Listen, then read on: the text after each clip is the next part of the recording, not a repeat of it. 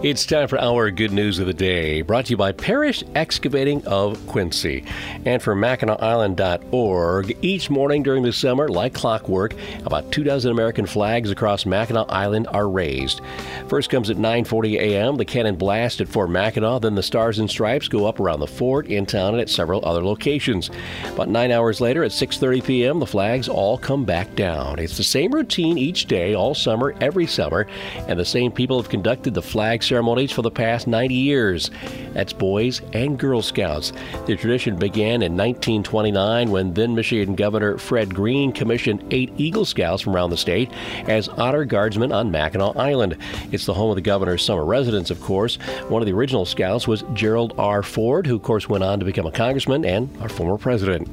Back then, the scouts stayed at the commissary inside Fort Mackinac, but as more scouts started coming to serve the Mackinac Island Scout Service Camp in subsequent years, the Civilian Conservation Corps built a barracks near the fort.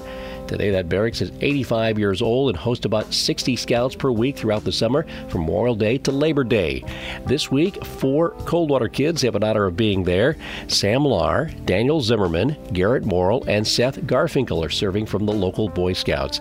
Each day, they march around the island in uniform to conduct morning and evening flag ceremonies at the Scout Barracks and elsewhere, including the Governor's Summer Residence, the Visitor Center, the fort, and the cemetery. They serve as guides at Fort Mackinac and other state historic buildings, assisting paid park staff by greeting visitors and checking tickets, answering questions, and running errands. The program benefits Mackinac Historic State Parks, which gets an estimated 30,000 hours of volunteer service from scouts each summer. And again, Sam Lar, Daniel Zimmerman, Garrett Morrill, and Seth Garfinkel of the Coldwater Scout Troop on Mackinac Island this week is part of it.